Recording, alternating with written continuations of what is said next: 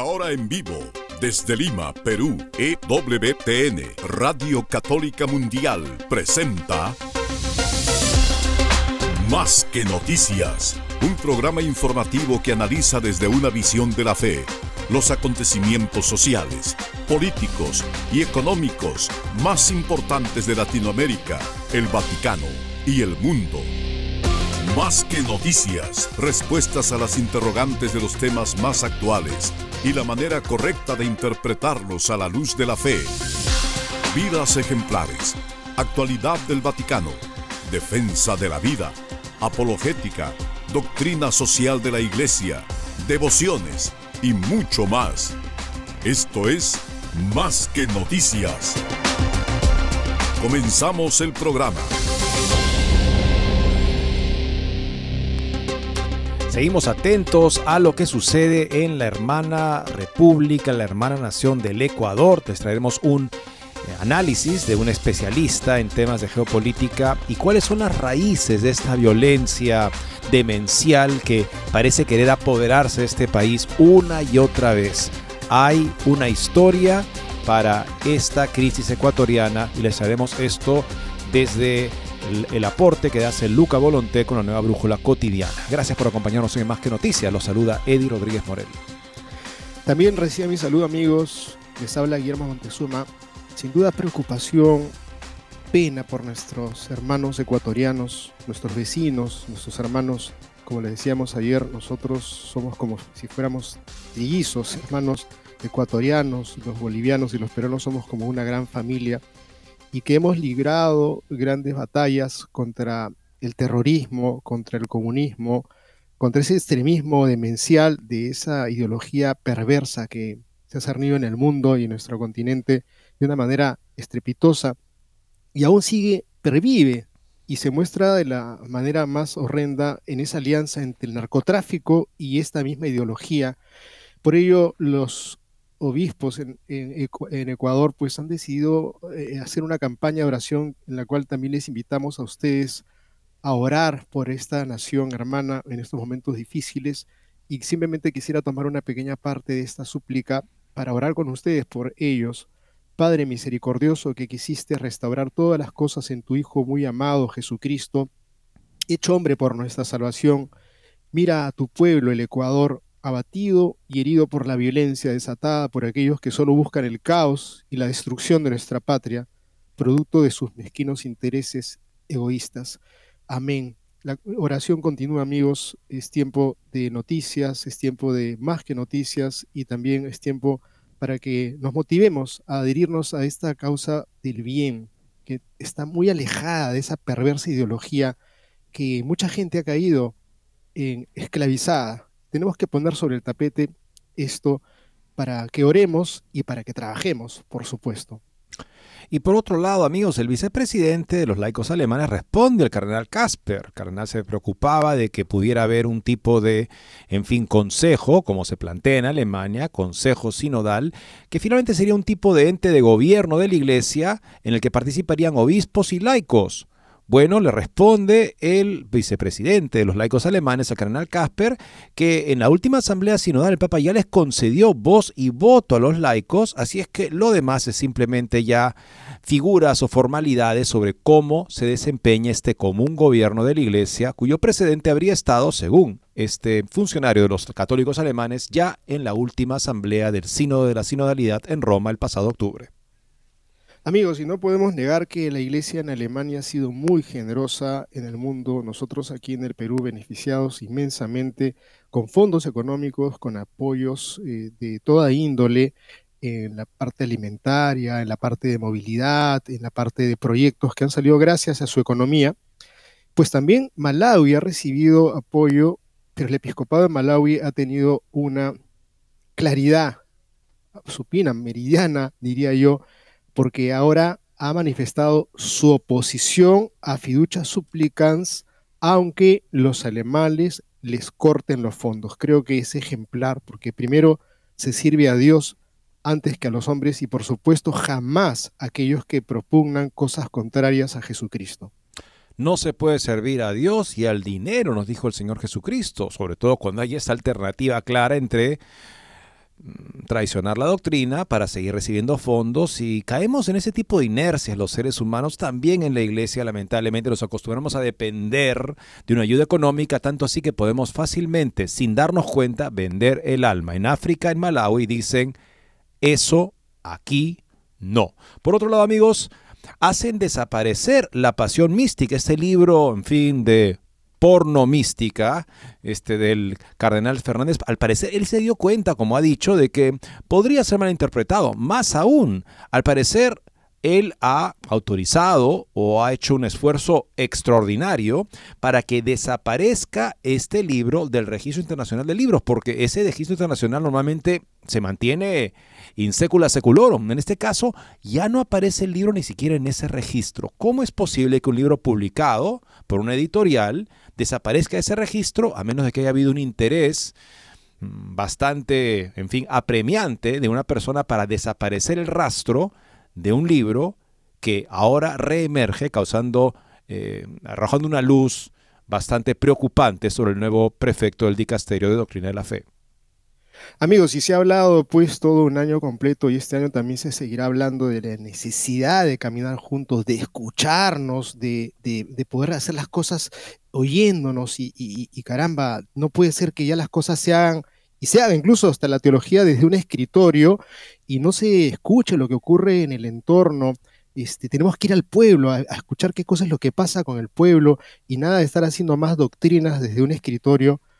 Más o menos algo así era la propuesta del Ad Theologiam Promovendam, y escrita por el Papa, pues el primero de noviembre salió del año pasado, y justamente nos parece que es una especie de autogol que se ha metido con fiduchas súplicas, y a quien le queda muy claro es a George Weiger, que queremos compartirle un artículo muy sugerente, crítico por supuesto, de este autogolazo que se ha metido con Víctor Manuel Fernández, diría hasta un gol de chalaca, pero contra el propio arco. El título es Teología Contextual y, de Fiducia Supplicans, escrito por George Weigel.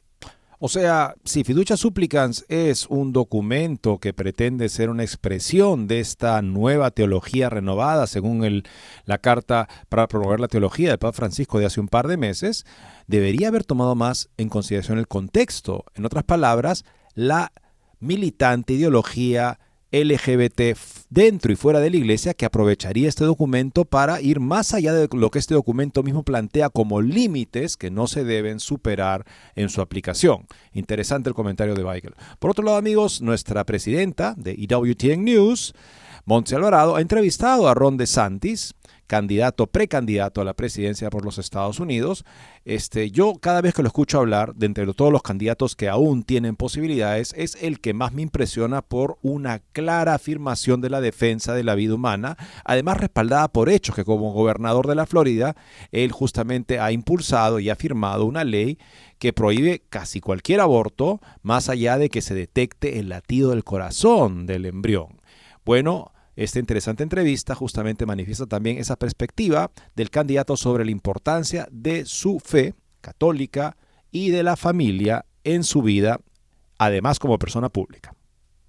Amigos, si jamás una persona, una criatura, un niño, un embrión puede ser utilizado como medio para un bien, es decir, me convierto en una persona que utiliza un embrión para buscar la salud de la gente, eso es absolutamente antiético y es que tenemos un artículo que recoge Religión en Libertad, que pone en evidencia una tremenda y terrible realidad.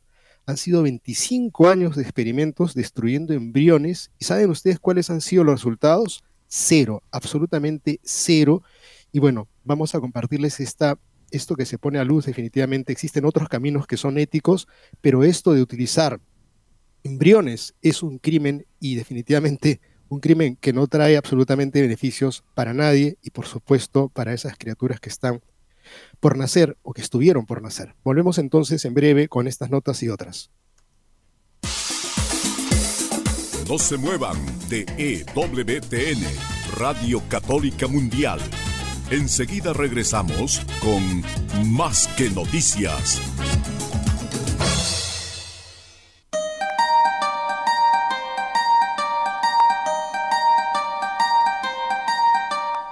No olvides seguirnos en Facebook como Más que Noticias EWTN, Allí podrás encontrar las noticias que tratamos día a día en el programa. Además, pueden escribirnos con sus comentarios o sugerencias.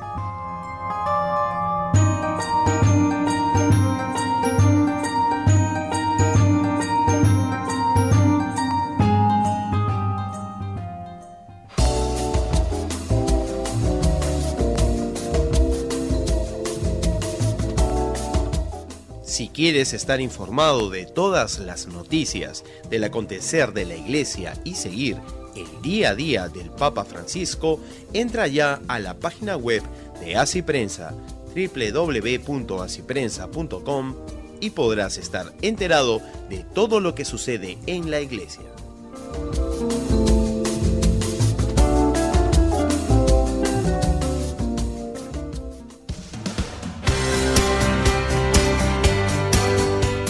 Ya regresamos en EWTN, Radio Católica Mundial, con su programa Más que Noticias. ¿Cómo se entiende la audacia, la temeridad de grupos criminales narcoterroristas que se atreven a impunemente asesinar candidatos presidenciales, tomar estaciones de televisión, promover motines y alzamientos y toma de penales en todo el país. Esto, esto simplemente surge por eh, los recursos y la fuerza misma de este tipo de criminalidad o ha habido una perversa alianza cuyos resultados son la crisis actual que vive Ecuador. Sobre eso se eh, concentra un interesante artículo de Luca Volonté, un especialista en temas políticos, que escribe para la Brújula Cotidiana.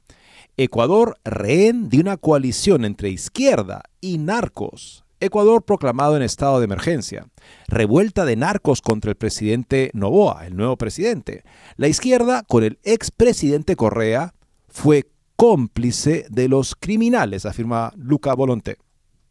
Ecuador en medio de la guerra civil entre demócratas y una alianza entre izquierdistas y cárteles de la droga que salieron perdedores en las elecciones del pasado otoño las imágenes de cómo un comando armado de 13 hombres interrumpe la transmisión de la emisora ecuatoriana TC en Guayaquil el martes 9 de enero, el ejemplo reciente más dramático de una nueva explosión de violencia en el país sudamericano, dieron la vuelta al mundo.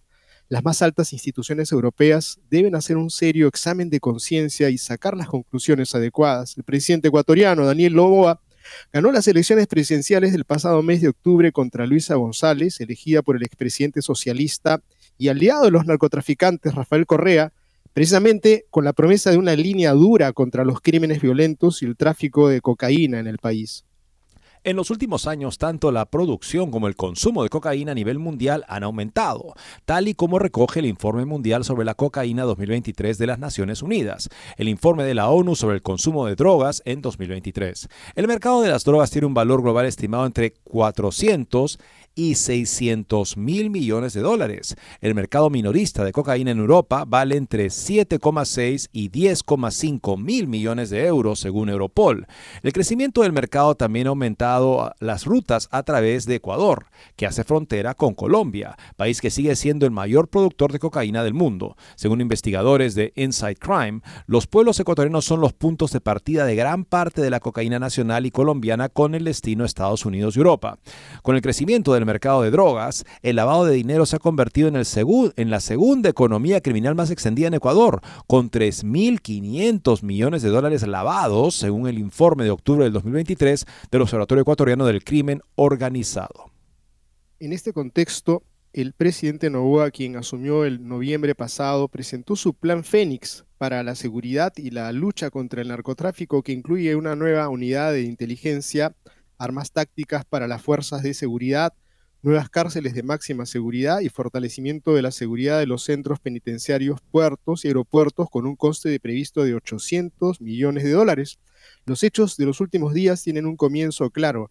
El domingo 7 de enero, la policía declaró que Adolfo Macías, líder de la banda criminal Los Choneros, había desaparecido del penal de Guayaquil donde cumplía una condena de 34 años. El lunes 8 de enero se produjeron episodios de violencia en al menos seis prisiones en los que 150 o más guardias y otros miembros del personal fueron tomados como rehenes por los presos. En otras prisiones los presos escaparon y solo fueron parcialmente capturados. La violencia se derramó este martes en las calles con siete policías secuestrados en incidentes en todo el país y cinco explosiones confirmadas en varias ciudades, aunque no hubo heridos. Novoa declaró el estado de emergencia por 60 días, permitiendo patrullas militares incluso en las cárceles y estableciendo un toque de queda nocturno en todo el país. Los obispos católicos de Ecuador apoyaron inmediatamente las elecciones del presidente de la República, declarando que la violencia de los narcotraficantes no prevalecerá.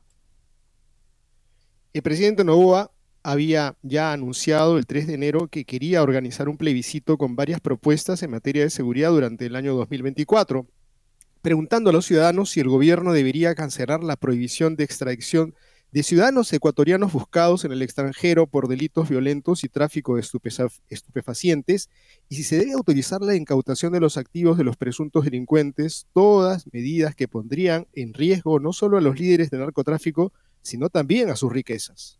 En el decreto del estado de emergencia en el país, entre las organizaciones peligrosas para el Estado que el ejército debe neutralizar, también se nombra a la banda de los infames Latin Kings, a la que pertenece el expresidente socialista del país, Rafael Correa. Había reconocido la personalidad jurídica de una organización benéfica. En 2020, Correa fue juzgado y condenado por corrupción y apoyo a bandas narcocriminales del país y condenado en ausencia a ocho años de prisión. Desde 2017 vive como un hombre libre en Bélgica, donde desde el pasado abril de 2023 se, le concedió el estatus de refugiado político. El gobierno belga que desde el primero de enero está al frente de la presidencia semestral del Consejo Europeo, el presidente del Consejo de la Unión Europea y ex primer ministro belga, Charles Michel, y el comisario europeo de justicia Didier Reinders, el ministro en Bélgica, son, por tanto, cómplices de quienes atacan la democracia ecuatoriana. No hay duda de que su protegido Rafael Correa es el mayor representante de la simbiosis entre la izquierda política y las bandas narcotraficantes ecuatorianas. Ayer la policía y el ejército anunciaron las primeras 70 detenciones. La guerra de liberación de Ecuador de la izquierda narcotraficante será larga, pero desde Bruselas esperamos decisiones definitivas en las próximas horas, si todavía existe respeto y seriedad institucional. Una perspectiva entonces amigos del trasfondo de esta crisis que golpea tan duramente a la nación ecuatoriana. Nuestras oraciones por todos ellos para que se pueda superar esta, este tumor maligno de cuando intereses políticos, en este caso izquierdistas, unen fuerzas o legitiman de alguna manera organizaciones narcocriminales porque se apoyan lamentablemente en su búsqueda de alcanzar y mantenerse indefinidamente en el poder.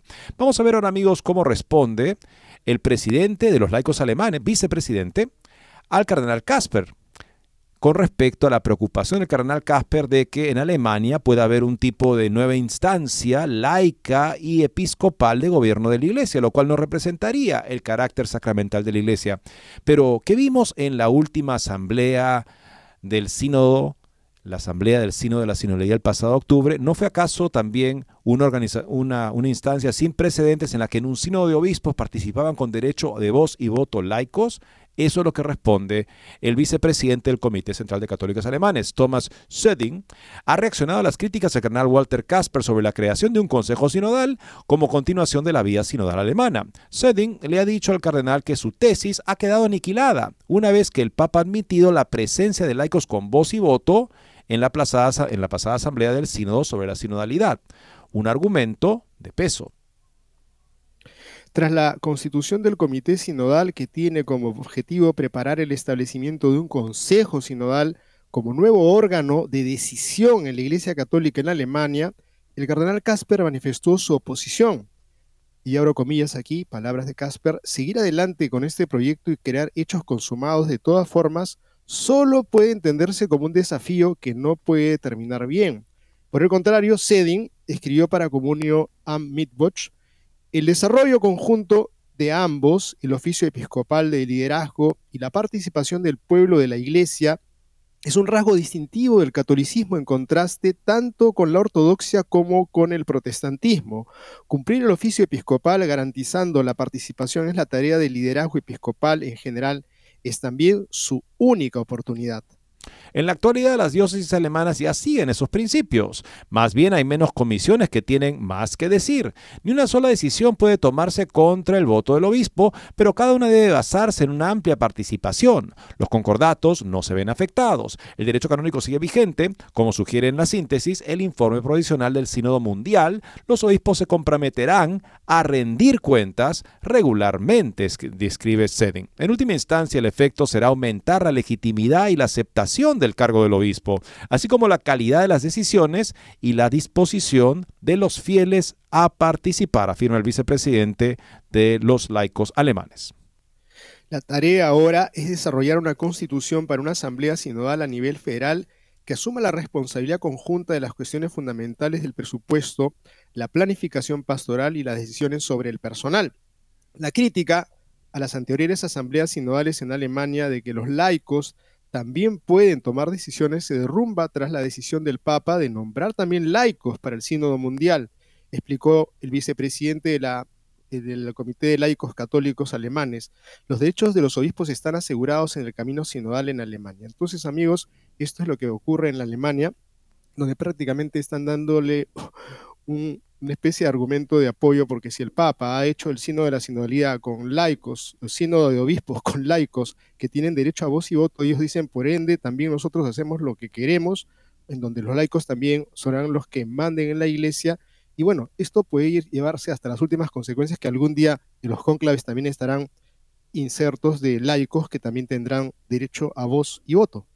Bueno, lo que vemos acá es justamente que lo que él dice es que esto no reemplaza el poder de decisión de los obispos, sino que al darle esa amplísima participación del laicado, participando también en decisiones, legitima el rol del obispo que ha sido desacreditado por el mal manejo de los escándalos. Esto hará que los obispos rindan cuentas ante estos grupos de laicos y clérigos regularmente, siempre salvaguardando, se dice, eh, la autoridad episcopal, pero legitimándola por la participación de laicos. Cuando pensamos en ese argumento de que lo que se está haciendo buscando es legitimar las decisiones episcopales por la participación de laicos, de alguna manera se pregunta, bueno, ¿con qué otro fin participaron laicos en la asamblea sinodal si no fue por esa, ¿no? De alguna manera darle un respaldo a lo que será finalmente la decisión del obispo, se entiende, ¿no? Pero de manera que el obispo ahora puede decidir con cierta mayor autoridad moral o lo que fuera, porque participan laicos en la discusión y además votan por lo que debería eh, quedar sentado como resultado de ese tipo de encuentros. Ahora vemos amigos lo que está pasando en el episcopado de Malawi que reitera su oposición a fiducia súplicas. De hecho, este, mañana les comentaremos que este, en, en, África se ha decidido básicamente una declaración conjunta de todo el episcopado africano en el que se dice que en África no se bendecirán eh, parejas homosexuales. No se hará eso en África. Eso lo veremos el día de mañana. Justamente, incluso el cardenal Fernández ha sido consultado sobre este particular de que esta declaración parece rechazar, incluso ha sido publicada por el Vatican News, imagínense ustedes, diciendo que sí, no se bendecirán parejas homosexuales en África. Y el cardenal este, Fernández dice que sí, entendemos que en África esto es un tema y respaldamos que ellos tomen esta decisión, si bien se deja siempre en libertad a los obispos particulares de, de proceder de otra manera según su realidad concreta. Bueno, en Malawi se reitera la oposición a fiducia supplicans, aunque los alemanes les corten los fondos. Una nota que tomamos de Info Vaticana. Dicen que el que paga manda, y en la Iglesia Católica los ricos son los alemanes que reparten sus dineros entre las iglesias nacionales del tercer mundo, no sin injerencia ideológica. Pero en Malawi acaban de decir aquello de que en mi hambre mando yo, y se empecinan en prohibir a sus sacerdotes que bendigan parejas pecaminosas, aunque Alemania les deje de solventar los proyectos. Lo cuenta el Nyasa Times en traducción del inapreciable blog Secretum Meum Thomas Luque Masusa, arzobispo de Blantyre, dijo en una homilía que los obispos de Malawi no se arrepienten de su decisión, aunque tienen muy claro que influirá en la llegada de fondos. Nuestros sacerdotes no deberían bendecir a gays y lesbianas porque va contra las enseñanzas bíblicas. Como obispos de la Conferencia Episcopal de Malawi, fuimos los primeros en el mundo en responder condenando esta orden. Lo sorprendente es que la declaración no cita ningún versículo de la Biblia, ni declaraciones previas de otros papas, como ha sido el caso antes. Nosotros decimos no a esto y nuestras relaciones con algunos de nuestros benefactores, por ejemplo en Alemania, se han deteriorado.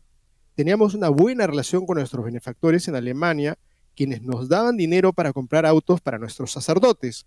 Pero me gustaría decir, trabajemos duro por nuestra cuenta en lugar de aceptar dinero porque quieren que hagamos algo contrario a la enseñanza bíblica que no solo de pan vive el hombre. Creo, amigos, es ejemplar el testimonio que están dando los alemanes, perdón, los africanos de Malawi, dispuestos a perder los fondos económicos para ser fieles al Evangelio, pero también quedan recontra mal parados los alemanes si es que cortan fondos, porque ¿cuál era la intención? Dar fondos para que me mandes y digas y haga lo que tú quieres que yo diga, haga y piense, Creo que si es esa la caridad, sinceramente les valió nada haber donado ni medio euro o medio dólar para, la, para el bien de una iglesia que necesita. Y si lo cortan, realmente quedan pintados en cuerpo entero.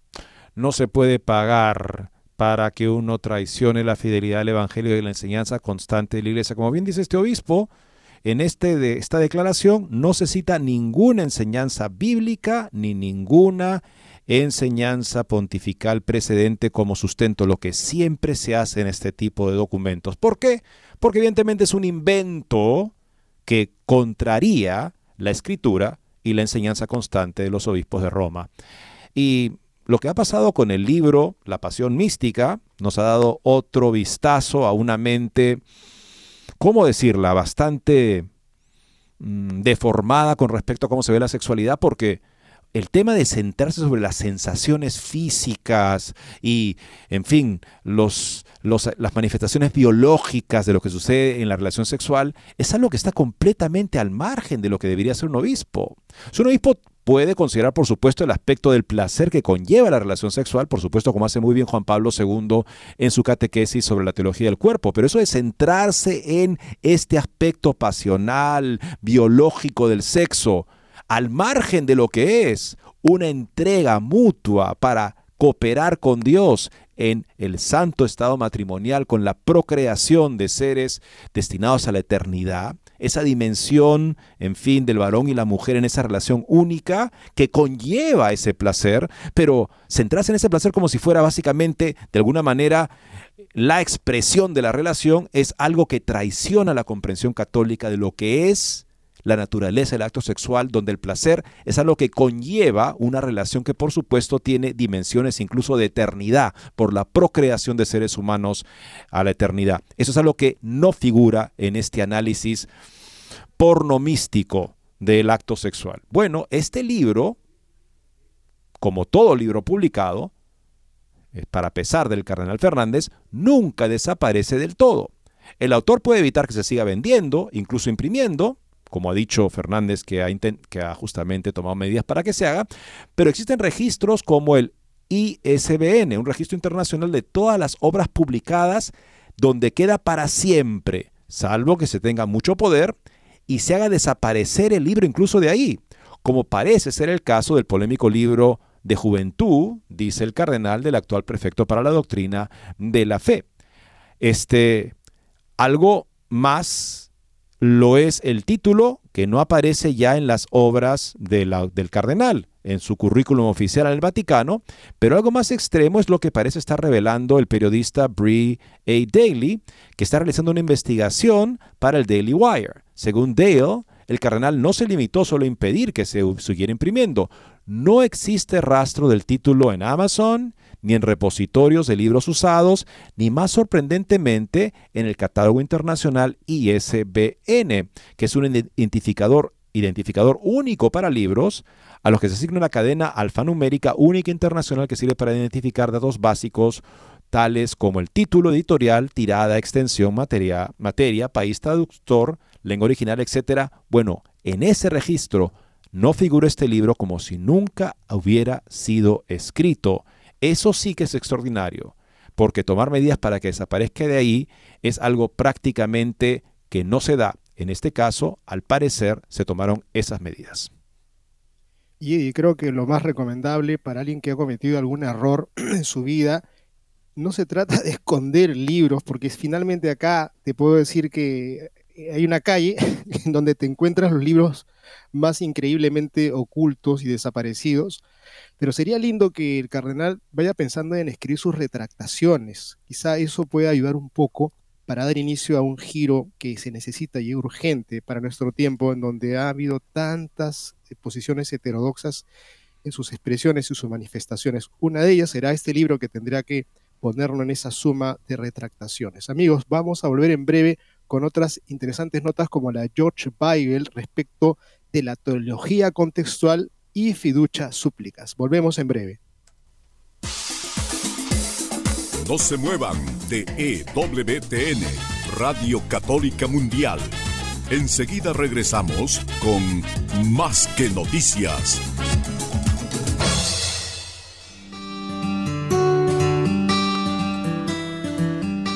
En la página web de EWTN podrás encontrar los programas de EWTN Radio y Televisión. Solo tienes que descargar los podcasts y así encontrarás tus programas preferidos. Recuerda en www.ewtn.com.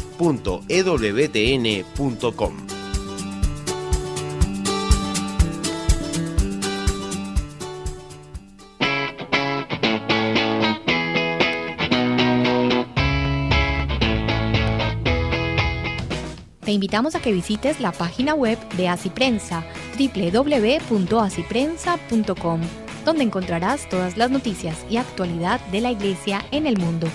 No lo olvides, www.asiprensa.com.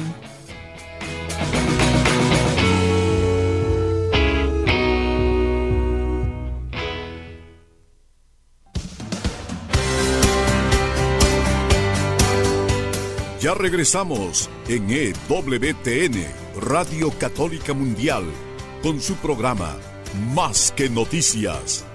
Para comunicarse en vivo con Más que Noticias, nos pueden llamar desde Estados Unidos al teléfono gratuito 1-866-398-6377 y desde cualquier parte del mundo al 205-271-2976. Muy recientemente, parece hace, parece hace un año, pero fue solamente el primero de noviembre, que el Papa Francisco publicó la carta apostólica Ad Theologiam Promovendam, para promover la teología, presentando de una manera así un tipo de nuevo paradigma en la teología en la que ya no se busca, eh, digamos, confutar errores, sino más bien se trata de entender las razones de la persona que tiene una posición contraria a la iglesia para poder hacer una propuesta que supere la oposición. Eso, al parecer, un ejemplo, eso sería fiducia súplicas, donde dice, bueno, sí, la bendición de la iglesia, que no se bendice en parejas, en fin, irregulares, pero ¿qué tal si nosotros hacemos una propuesta en la que se, eh, digamos, se amplía el concepto de bendición, de modo que habría una bendición en la que se podría dar esto a personas que no tienen la intención de cambiar de vida, viviendo en el pecado, y para ellos sí estaría bien porque al fin de cuentas hemos redefinido lo que significa una bendición. Es, ese es el futuro de la teología según este documento ad, ad promovendam teología, porque se dice que lo que decía Fernández justamente en entrevistas, antes de ser inaugurado como, como prefecto, decía que lo que sorprende, hay tanta polarización, dice en la iglesia, y lo que sorprende es que casi no hay propuestas de superación. O sea, no está diciendo que hay que refutar el error, está diciendo que sí, la gente se opone por diferentes puntos de doctrina, hay mucha oposición de ese tipo, imagínense ustedes, hasta ahora mucha gente no está dispuesta a dar la absolución sin propósito de enmienda a personas que viven en situaciones irregulares, no sé si en pecado, en adulterio, en sodomía, en fin, en fornicación, en fin, ya no se usan esas palabras. Se dice irregulares para minimizar la connotación de inmoralidad de ese tipo de relaciones. Se dice, bueno, si hay gente que se opone a eso, pero ¿dónde están las propuestas para superar la oposición? Para que finalmente se pueda dar esa absolución y las personas que se, se negaban a hacerlo digan, bueno, es que ya se superó la, digamos, la oposición entre la doctrina católica de siempre y lo que dice que tenemos que, en fin, dejar esa doctrina católica en el pasado con una propuesta verdaderamente superadora. Usaba ese término el cardenal Fernández. Bueno, parece ser fruto de esa nueva propuesta de la teología en la que ya no corregimos errores, sino que buscamos manera en la que ya los errores no son errores, en la que ya las inmoralidades no son inmoralidades, definimos nuevas palabras, en lugar de decir fornicación, adulterio, sodomía, decimos situación irregular, eh, que puede ser tan grave sobre una situación irregular, es simplemente irregular, y la replanteamos de manera que en efecto se puede bendecir porque ahora el concepto de bendición creció. Ese es el paradigma que se está planteando. Pero entonces fiducia supplicans parece ser una contradicción. En la carta apostólica Ad Theologiam Promovendam, para promover la teología, emitida por el Papa Francisco el 1 de noviembre del 2023, se instó a la Iglesia a hacer teología contextualmente. Como lo expresa el motu propio, la teología debe ser fundamentalmente contextual, capaz de leer e interpretar el Evangelio en las condiciones en que viven diariamente hombres y mujeres, en diferentes ambientes geográficos, sociales y culturales. ¿En qué medida cumple, con esa norma fiducia supplicans?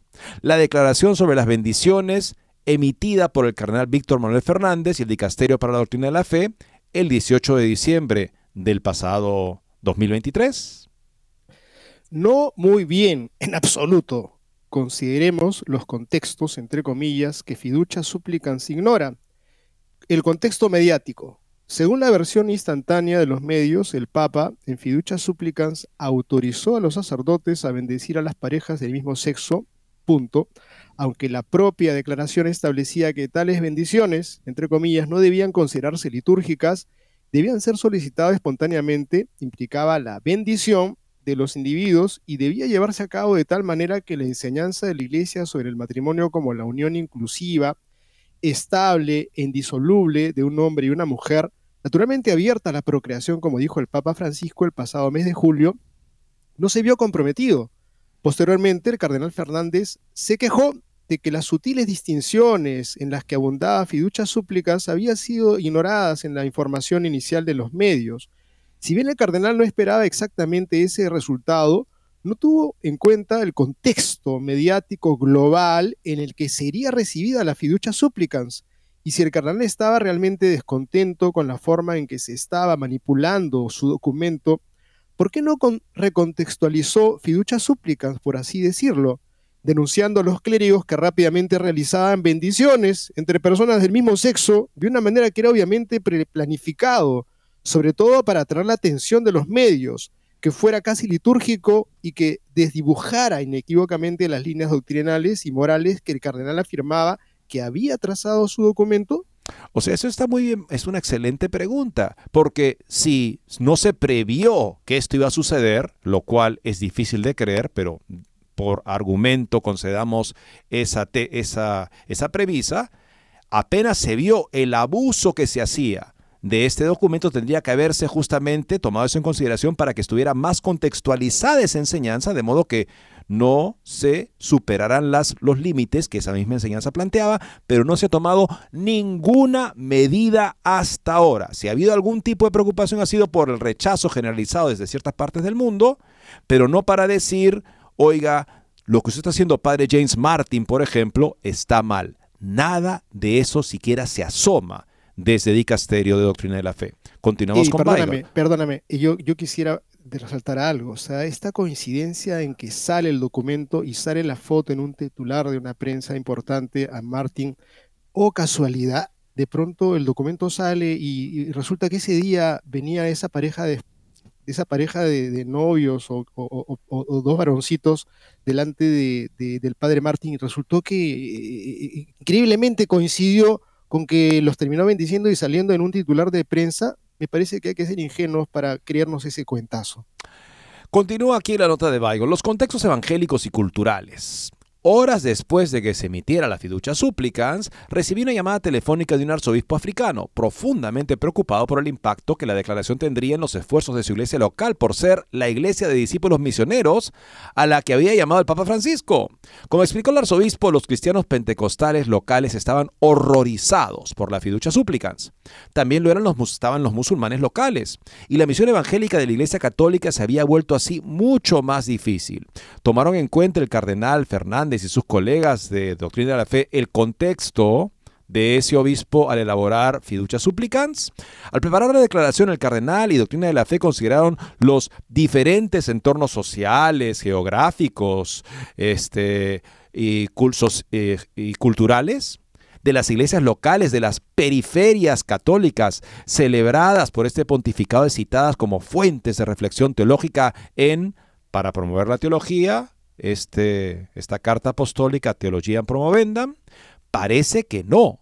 El único contexto eclesiástico que puedo discernir en Fiducia Supplicans es el de la Iglesia Católica Light, aferrándose a la afirmación completamente falsificada de que apaciguar el espíritu deconstructivo de la época, tranquilizar ese, ese espíritu que destruye la familia, destruye a la persona, es más eficaz evangélicamente que trabajar para convertir el espíritu de la época mediante la proclamación directa del Evangelio, partes dudas como Marcos 1.15 incluidas.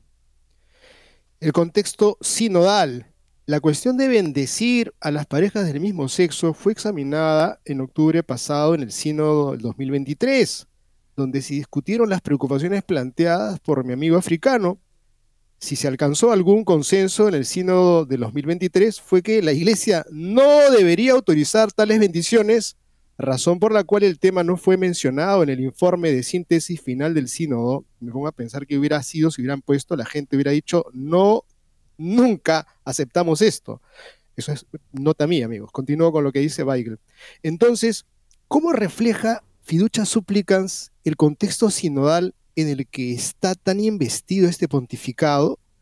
¿Qué significa sinodalidad sin un consenso sinodal puede ser anulado por el acto unilateral de un dicasterio curial emitido sin ninguna consulta seria con el episcopado mundial? ¿Qué significa para el futuro debate sobre la sinodalidad que tanto obispos individuales y de hecho conferencias episcopales enteras hayan criticado severamente y en algunos casos repudiado las fiduchas súplicas? El contexto, se está dando una serie de contextos que, obviamente se han atropellado en este decreto, en esta declaración. El contexto lingüístico.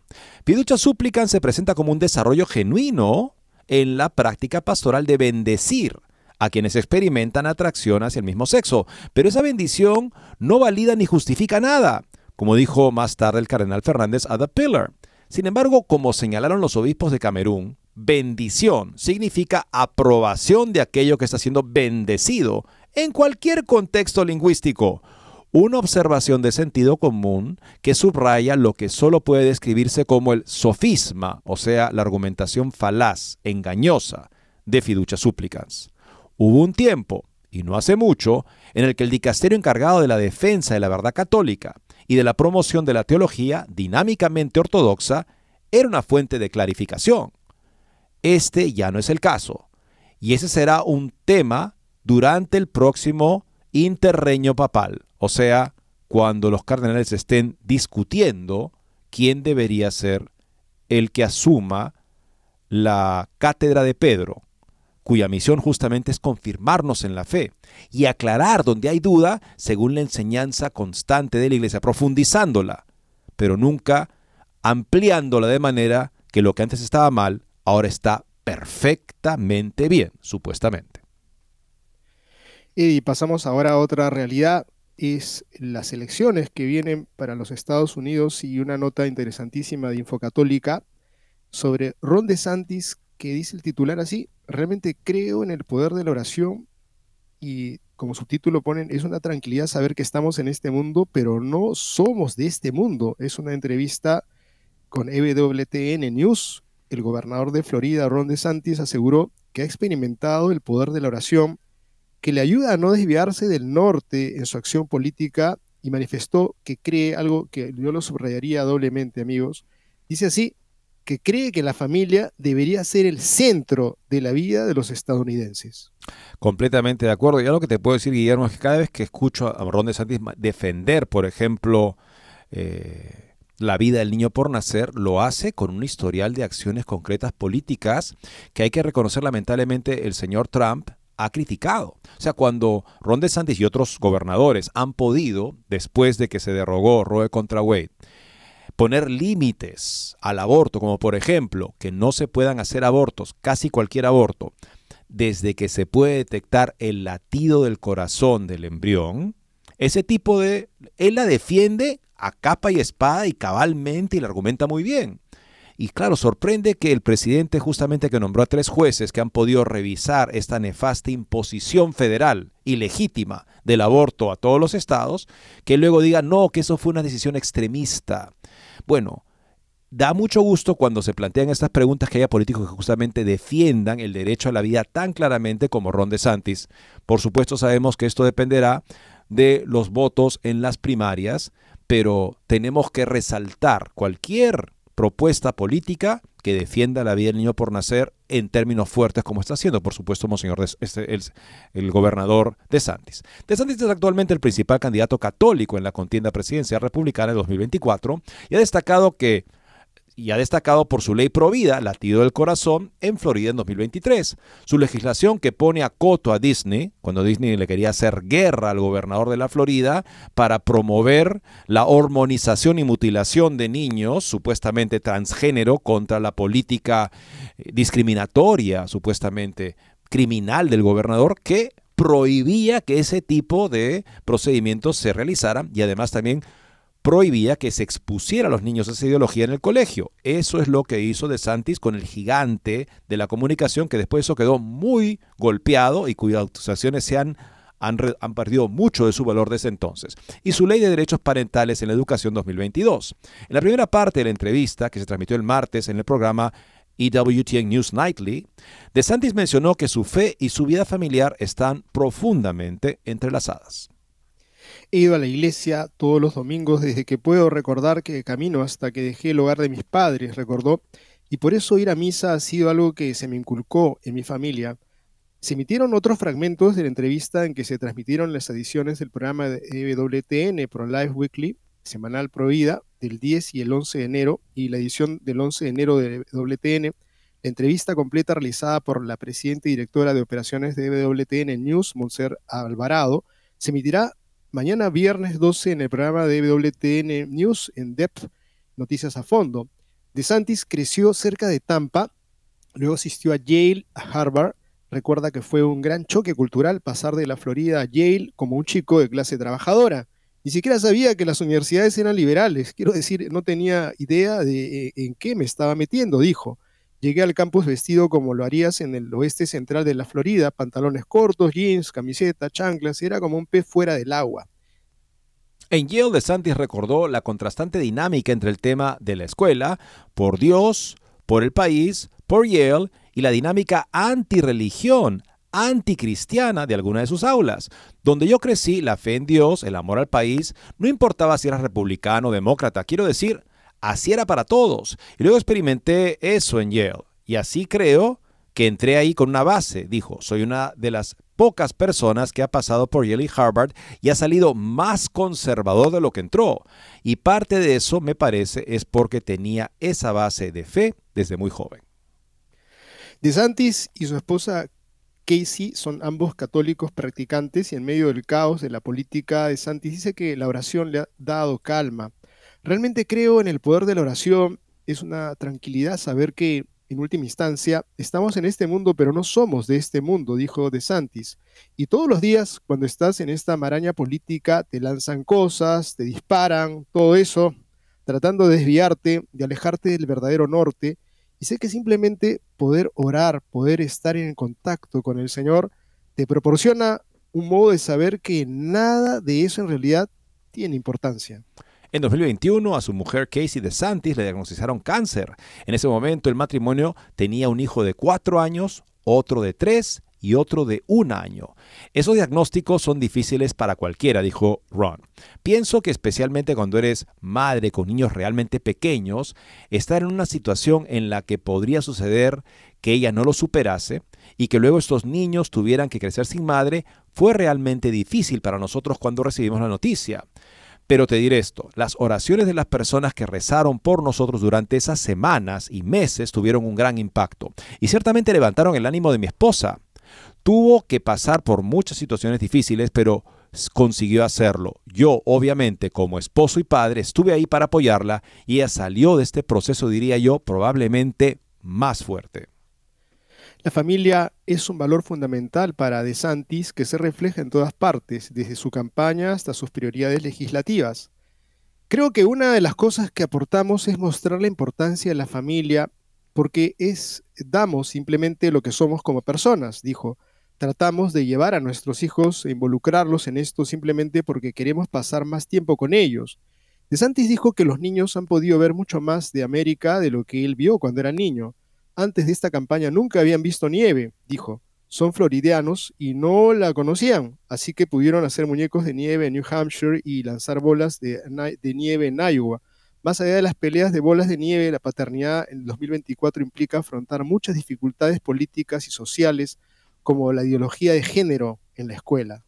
De hecho, De Santis promulgó una ley de derechos parentales en la educación en 2022 que estableció límites en la impartición por los maestros de escuelas públicas de Florida de instrucción sobre identidad de género u orientación sexual, en alas desde kindergarten hasta el tercer grado, o sea, hasta los 8 y 9 años. De Santis dijo que espera que él y su familia puedan presentar una restauración de la familia en Estados Unidos. Si tenemos familias fuertes, tendremos un país fuerte. Si las familias continúan desintegrándose, muchos de los problemas con los que lidiamos se magnificarán. Señaló también que el gobierno no es la solución para todo eso, pero sí juega un papel importante.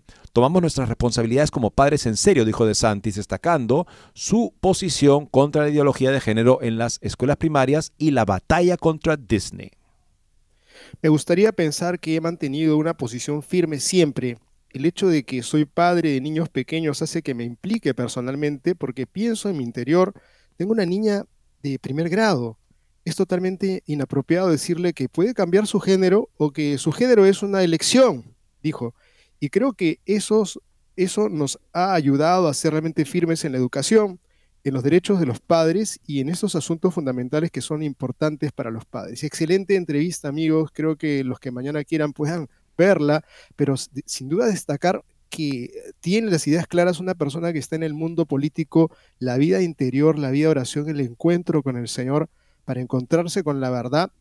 Y por otro lado, la defensa que tiene que tener cualquier político si es que realmente valora la vida humana, valora la vida del prójimo, es la defensa de la familia. Si se arreglara el tema familiar, probablemente Ecuador no estaría pasando lo que está pasando y cualquier problemática que pueda haber en el planeta, y si se diera con que hay que arreglar la vida de los esposos, la vida de los hijos con sus padres, de los padres con sus hijos, y se fortaleciera la familia, seguramente el mundo sería muy, muy diferente.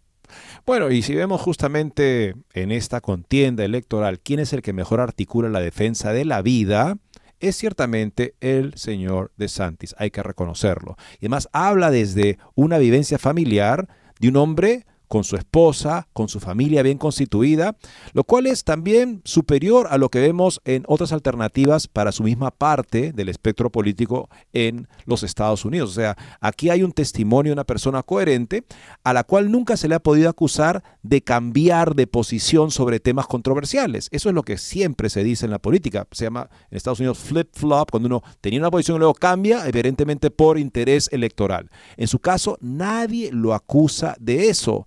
Dicen que no tiene el carisma de otros, lo que pudiera ser, pero lo que tiene, y me parece que es una persona que siempre guarda compostura, se expresa bien, no insulta a nadie cuando está en el calor de un debate, no insulta a nadie, eso habla muchísimo porque como dice Santiago, ¿no? Si el, el, que domina la lengua domina toda su vida, él evidentemente tiene esa capacidad, se expresa bien, mide lo que dice, pero además es capaz de respaldar su propuesta política con un historial de logros políticos, de leyes promulgadas para la defensa de la familia, la defensa del niño por nacer, que seguramente no tiene nadie al que se le pueda comparar en la contienda actual en los Estados Unidos. Esperemos que esta, esta trayectoria, claramente demostrada por logros políticos, como propuesta política pueda tener éxito en las siguientes elecciones, me atrevo yo a decir. Bien amigos, llegamos al final del programa hoy día jueves eucarístico. Vayamos al encuentro de ese Cristo que está ahí, que es nuestro alimento. Ahí recibimos toda paz, toda calma Su gracia está ahí presente para alimento de nuestras vidas. Muchas gracias y Dios mediante mañana volveremos a estar con ustedes.